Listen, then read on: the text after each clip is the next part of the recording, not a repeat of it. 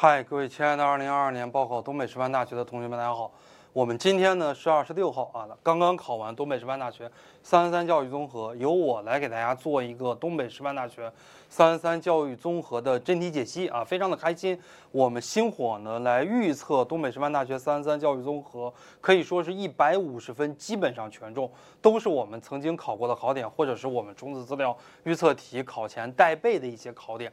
呃，东北师范大学教育综合呢，首它是分板块的，跟其他很多学校不一样，它是分教育学原理、教育史、教育心理学这些板块的。其他学校呢，整体就是一堆啊，给你放上去。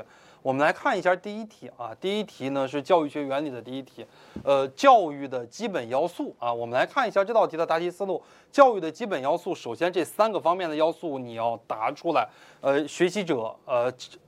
教育者、受教育者还有教育中介啊，以及他们彼此之间的一个关系，要答一下。啊，受教育者是我们教学活动的一个核心，那么他们三者之间的一个关系，教育者和受教育者之间的关系，那么受教育者和教育中介之间的一个关系，他们三者分别的一个定义，我们要把它答起来，然后再整体啊，再要答一下。这是我们本题的一个解题的思路，在书上以及在我们的资料里边啊，这道题原题都是有的。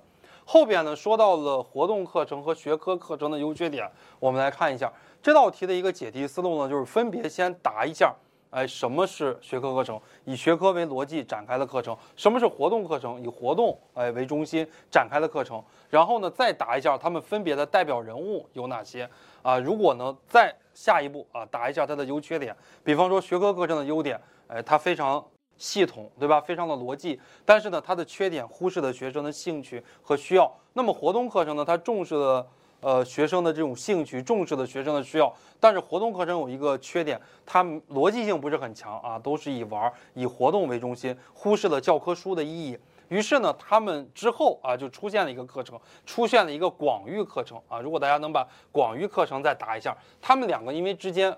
呃，怎么样讨论优缺点是无解呢？啊，他们的解是什么呀？他们的解就是广域课程。那么这个方面再来靠一下就可以了。这是我们说到的第二题啊。后边教育学原理的话呢，呃，我们看一下大题啊。大题的话呢，讲到了德育过程怎样培养知行一行啊。我们说到德育过程有很多啊。这道题的一个解题思路呢，先总的说一下什么是德育过程。整个德育的过程呢，就是育德这样的一个过程。德育过程有很多啊，其中有很多的规律。比方说，德育的过程是在学生和老师交往中形成的。德育的过程呢，具有长期性和反复性。德育的过程是培养学生知行一行统一发展的过程。再我们再来介绍一下啊，什么是知行一行？道德认知、道德情感、道德意志、道德行为啊，然后这几点的话呢，是构成了我们德育过程中的这个知行一行，也可以结合一些德育原则啊，德育的一些原则，我或者说也可以结合一些德育的方法来答。最重要的话呢，大家要结合一下具体的实际啊，如果没有结合一些具体的生活实际，我们在答这种论述题、在答这种大题的时候呢，可能会扣掉三分之一到四分之一啊，四到五分左右这样的一个分值。这是我们说到的论述题，大家要结合一些热点啊，或者说结合一些具体的实例来答。影响人发展的因素啊，这个在我们课程里边给大家讲过很多遍了。影响个体身心发展的因素，遗传、环境、个体的主观能动性以及教育等等啊，把这几点分别的来展开一下，也可以来谈一下人的主观能动性是人身心发展的一个决定性的因素啊，也是可以的。呃，那么在这几点里边呢，一定要展开来答啊，因为这道题是论述题，一定要展开来答。比方说，我们说到遗传。啊，首先，遗传的第一点，它为人的一切身心发展提供了可能啊。第二点，遗传随着年龄的增长，呃，它对于人的发展啊，逐渐来讲呈一个呃削弱这样的一个趋势啊。所以每一点的话，分别一些小点主观来答。环境，对吧？分成内部环境、外部环境等等。后边呢，我们说到中国教育史啊，中国教育史的简答题说到了学记啊，中国教育史的简答题讲到了学记。呃，这个在我们预测题里边也有原题啊，学记的贡献，在我们考前一天带背，我们带背的第一题就是孔子的贡献。我告诉大家了，凡是答这个贡献呀，凡是答这个评价这种题，你就把它所有的点都答上啊，对吧？学记，首先先介绍一下什么是学记，总的概括一下，它是儒家思孟学派的作这个代表作，它的作者呢是岳正克，是中国历史上乃至世界历史上第一本集中论述教育问题的专著。里边谈到了学界的关于学习阶段的划分啊，关于学段的划分，一年是离经编制，三年是经验乐学，五年是博学进士啊，什么，然后最后谓之小成，呃，九年之内通达强内而不反，然后最后谓之大成。然后学界中呢，比方说一些教学制度啊，学界里边也记录了，对吧？有很多的教学制度、学校管理的一些方案，以及呢，还有一些教学原则和教学方法。比方说，我们说到的玉石孙磨呀、脏器相辅呀，稍微展开一点点就可以了。因为这是一道简答题啊，大家不需要答的特别特别的多啊，不需要答的特别的多。每一个每一个小点大概稍微点一下，也不需要拓展的特别的多就可以了。简答题呢，考美国啊外国教育史的一道简答题，考到了美国公立学校运动。美国公立学校运动呢，总体概括一下啊，美国公立学校运动发生在十九世纪末啊，美国公立那个时候呢，公立的学校运动是靠税收来维持着，公立的教育机关它的管理主要是培养，这主要是面向义务教育的。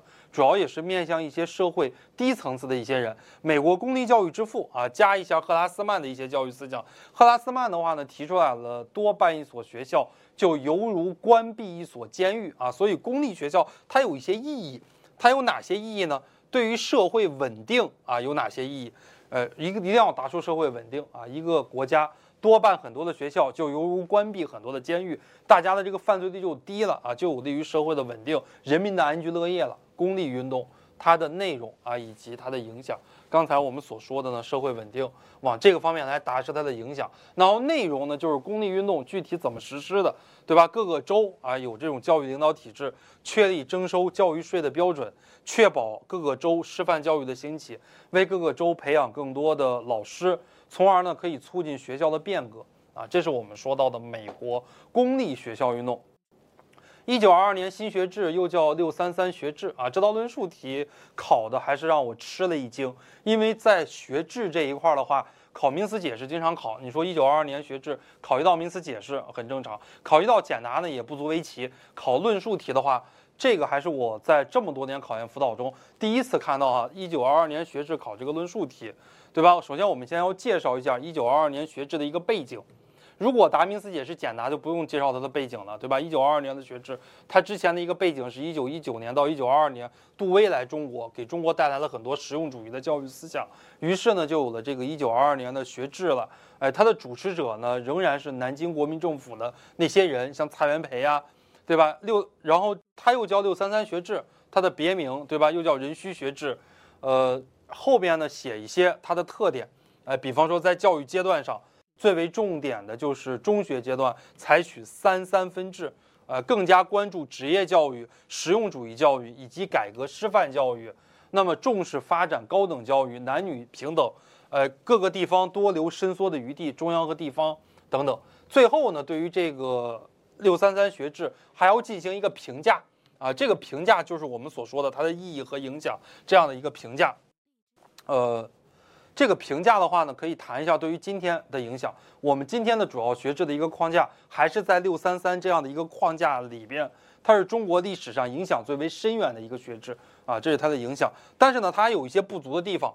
答简答题就不需要答不足了，但是我们这道题呢是一道论述题啊，还需要答一下它的不足的地方。它的不足呢，比方说，呃，有抄袭美国的痕迹啊，不足的地方也要答一下，因为它是论述题嘛。夸美纽斯啊，这是我们考前预测的一道原题，讲到了夸美纽斯的教育内容、夸美纽斯的教育目的呀、夸美纽斯的范制呀，对吧？夸美纽斯的论学学年制呀，夸美纽斯的班级收割制、班级收割制的优缺点呀，夸美纽斯的道德教育，对吧？他培养勇敢、节制、正义、呃智慧这样的几种人格呀。然后呢，我们谈到夸美纽斯的这个教学原则呀、金科玉律呀、直观性教学原则呀，那么以及夸美纽斯的学校管理呀、督学、校长负责制，把这些一堆啊都答了，因为这是道论述题。大家都答出来至少有三十个点啊！大家都答出来至少有三十个点，三十个点里边我就打一个点一分，对吧？这三十个点都答对了，你得二十分，就是这种题你得满分是一点问题都没有的啊！夸美纽斯，然后再加上一些夸美纽斯的著作，对吧？夸美纽斯的著作《大教学论》，它是独立形态教育学的开端。它的母语学校——西方近代第一本学前教育著作呀，世界图解、世界历史上第一本带有插图的教科书啊，哎，就整个夸美纽斯都可以往出搭了。后边呢，我们说到了罗杰斯的有意义学习啊，这是教育心理学的一道简答题。那么罗杰斯的有意义学习，它跟奥苏贝尔的有意义学习是不一样的。奥苏贝尔的有意义学习呢，它是指新旧之间产生的联系，而罗杰斯的有意义学习呢，它主要指的是学习者啊跟学习的内容之间，呃，就学习的内容跟学习者之间的心理倾向产生一种联系啊。大家如果能把这个答出来就可以了，可以谈到教学的目标观，呃，然后对于学生的中心的教学观。呃，以自由为教育基础的学习原则，可以促进学生人格的充分发展，呃，然后可以促进学生的身心的这种发展啊，往这个方面可以来打一下，呃，然后往人本主义可以来打一下，呃，重视学习的内容，呃，关注学生的这个身心的一种发展啊，往这个方面来打一下都是可以的。这是简答题啊，说到了罗杰斯的有意义学习。后边的论述题，我们给大家讲到的就是学习动机。如何激发学生的学习动机？学习动机呢，分成内部激发和外部激发啊。内部激发，比方说给学生设定合理的目标呀，精选科学的教学材料呀；外部激发啊，设置合理的竞争呀，对吧？设置一个合理的奖惩呀，然后老师啊要进行培养呀，言语的督促指导啊等等啊，形成自我效能感呀，这些都可以往上写啊。呃，这道题就先总括一下，什么是学习动机？我们为什么要激发学生的学习动机，对吧？要充分的发挥潜能，然后呢，再写怎么啊激发学生的学习动机，这是我们教育心理学的一个论述题。